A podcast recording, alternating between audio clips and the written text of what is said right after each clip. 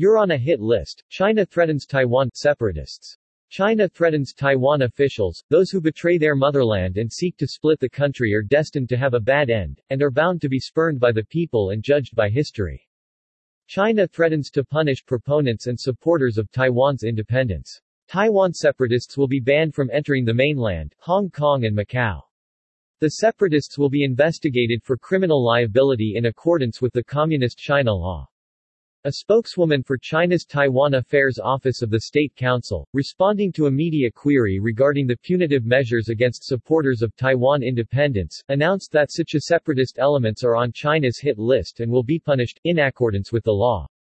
A Chinese government representative, Zhu Fenglian, sent out a stern public threat to Taiwan independence proponents, warning that those on the hit list, together with their relatives, shall not enter the mainland and the two special administrative regions of Hong Kong and Macau, and their affiliated institutions shall be restricted from forging any cooperation with organizations and individuals on the mainland.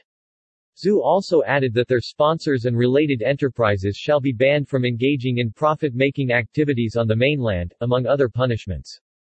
Those who betray their motherland and seek to split the country are destined to have a bad end, and are bound to be spurned by the people and judged by history, Zhu said, referring to proponents of Taiwan's independence, including Taiwan's Premier Su Tseng-chang, President of the Legislative Yuan You Si-kun and Taiwan's Minister of Foreign Affairs Joseph Wu.